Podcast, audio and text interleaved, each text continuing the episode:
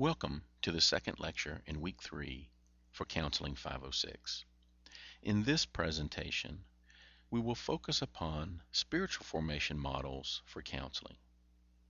As we've been talking over the past several segments about general integration issues, we now need to spend some time exploring concepts regarding personal integration. The desire to help people to have a unity of life really is the meaning of spiritual formation. Notice this statement on the slide. Integration or unity of life is the key. The more we understand that integration is really a pathway to unity, the easier it gets for us. Even then, as the following ideas show us, we still have a ways to go in trying to get it right. For instance, if transcendence is compartmentalized, we have a functional transcendence, or using spirituality as a skill set for our own selfish purposes. If transcendence is detached, we appear to have otherworldly pietism or hypocrisy. We become so heavenly bound that we're no earthly good. Perhaps in the spiritual life, the term diagnosis, where dia means through and through, and gnosis means knowledge, is trickiest for us. This is because no one can accurately self diagnose their spiritual state. So, as we talk about spiritual formation and counseling and discerning the spiritual state of our clients, we should not conceive of this in the terms of how a psychologist might speak of diagnosing someone. What we are really seeking to find in this segment is some useful maps maps for understanding how the Spirit of the Lord is working in our lives and in the lives of those we counsel and how we can keep in step. Now, this is really an ancient way of thinking about spirituality. Going back to the first century thinkers, they spoke of spiritual formation as a threefold path to God. They spoke in terms of purgation, which is the purging of sin and the fleshly attitudes and habits from a person illumination, which is the coming to see and understand how God is working in one's life, and then union, which is fulfilling the great command to love God, self, and neighbor with all of your being.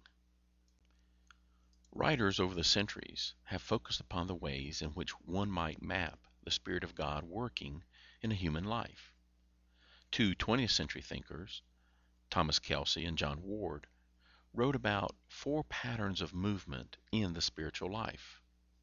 They spoke of receiving, releasing, relating, and reaching out. This is really a very helpful pattern to think about for a moment.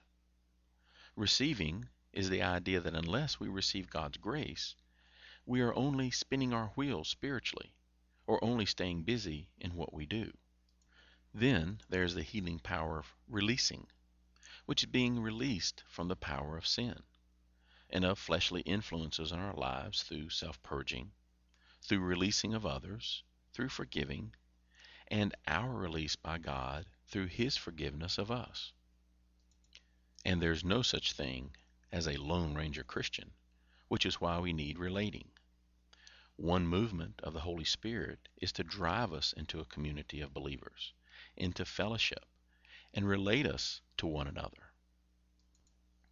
Reaching out is that impulse that the Spirit of the Lord creates in our hearts to lay down our lives for others, to take the initiative to love God and to love others.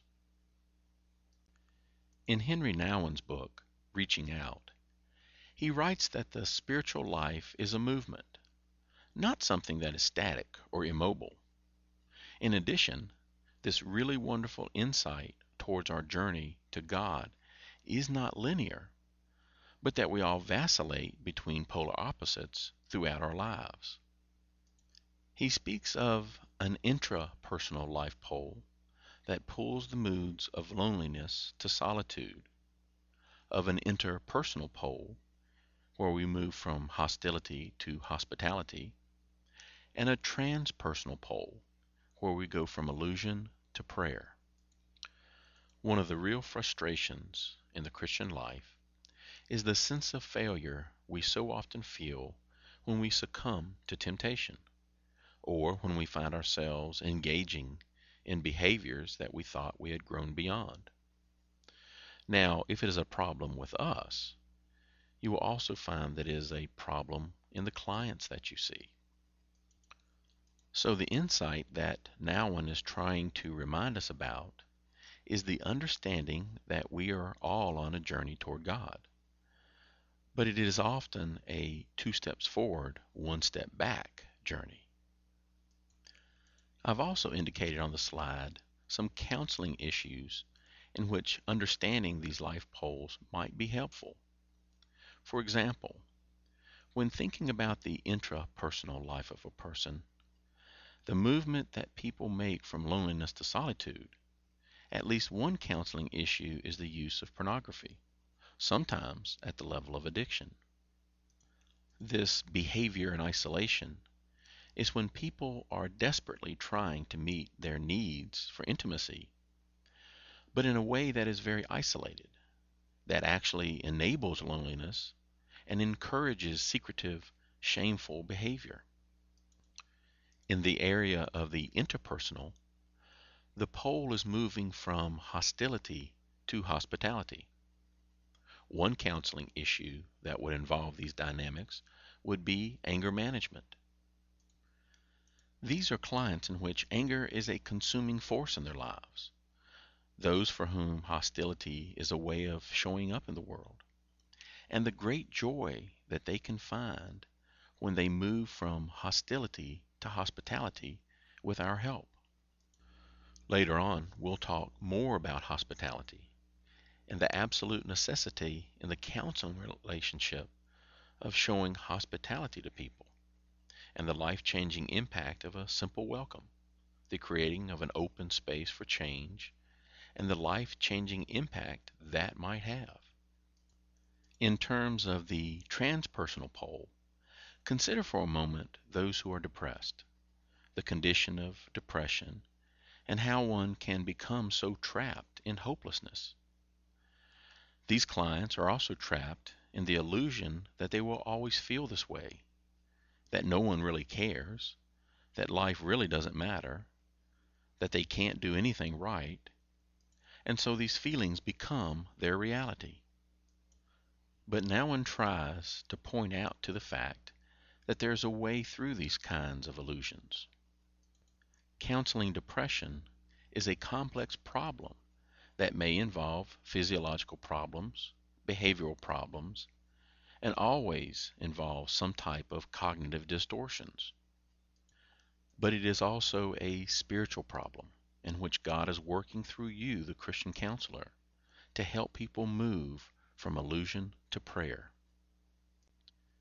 Let's change our focus for a few moments and look at Brewer's relational model of spiritual formation. This is a model that points to the fact that people never experience spiritual formation in isolation as individuals, but that spiritual formation is a community phenomenon. Here, the five P's stand for the five relationships that every Christian needs. For instance, Every Christian needs an authentic and healthy self love and self awareness. This really is the core of personhood. Every Christian also needs a pastor. Now, this may be an ordained minister, but more specifically, it is someone who will be an elder to shepherd you into the image of Christ. Every person needs a partner, a spiritual friend and peer to encourage and hold them accountable. We also need a protege. This may seem a little surprising, but it is important if we're going to grow in our faith, we also need to be sharing and teaching someone else. We all need a prospect. In order to have a vital Christian faith, we must be sharing our faith with the lost people and giving our faith away to others. I would encourage you to look in your own life and ask yourself Do I have a healthy sense of personhood? Do I have a pastor on whom I can rely? Do I have a partner in my life to share my faith and hold me accountable? Do I have a protege that I'm mentoring? Do I have a prospect, someone in my life who doesn't know Christ, but for whom I'm praying for, someone I can love and influence towards faith in Christ? Over time, as you engage in your counseling ministry, you'll be able to build these kinds of relational nets with some of your clients. And you'll certainly be able to encourage them to build these kinds of relationships in their lives as part of their spiritual formation. Adrian Van Kaam developed his formation field model, which is based on the notion that our formation as a person is always in process, that we are always giving and receiving form, and that it comes in several dimensions. He speaks specifically of spiritual formation in terms of the force fields around us. We'll go over these briefly as a way to acquaint you with these ideas so that you might begin to understand your own spiritual formation and that of your clients in terms of the force fields around them. The first dimension is intra-formation. This refers to our inner life, the heart, the core self. This idea deals with those core elements of a person, such as integrity and conscience and the human heart. Van Kaam, as most writers in spiritual formation, believes that lasting change in a person is an inside out process. So he's very interested in this intra formation dimension. The immediate situation force field what he calls in formation, is the way in which we cope with the here and the now, and the impact that our coping today has on what sort of person we are becoming, not only for today, but well into the future. So in this area of formation, Van Kaam addresses behavior, moods, attitudes, and those daily living challenges that all of us have with our jobs our families, with time management, and the ways in which we deal with crisis. On the spiritual side, the immediate situation force field has to do with those daily disciplines that we need to develop, such as prayer, having a quiet time, and studying our Bibles. The third dimension is interformation. This is the relational world in which we live. Think of it as being the horizontal dimensions in our lives our family and friendships, our interpersonal conflicts, our communication style, and the way in which we are servants to others. This is also the area in which we might work with clients on morality issues. This is where we help them understand the right and wrong in their lives especially when morality issues are impacting relationships. For example, adultery in a marriage. The final dimension that Van Kaam refers to is transformation, the vertical dimension. This is the heart turned toward God. This is the yearning that every person has for something more in life the desire to worship, the desire to believe in someone and something bigger than ourselves, and the desire for a personal relationship that will not end. Van Kaam believed that every person feels this desire towards the transcendent, so it becomes a tremendous way to begin working on spiritual and faith issues with clients. This is especially true of those who do not have a connection with the church or who are at a pre Christian point of development in their lives, so that we cannot talk to them using traditional Christian language because they don't know what we're really talking about. Well, we've covered a lot of information about spiritual formation models. As always, I encourage you to go through this presentation again and to reflect on how you might use these spiritual formations and models in your own life, as well as with your clients.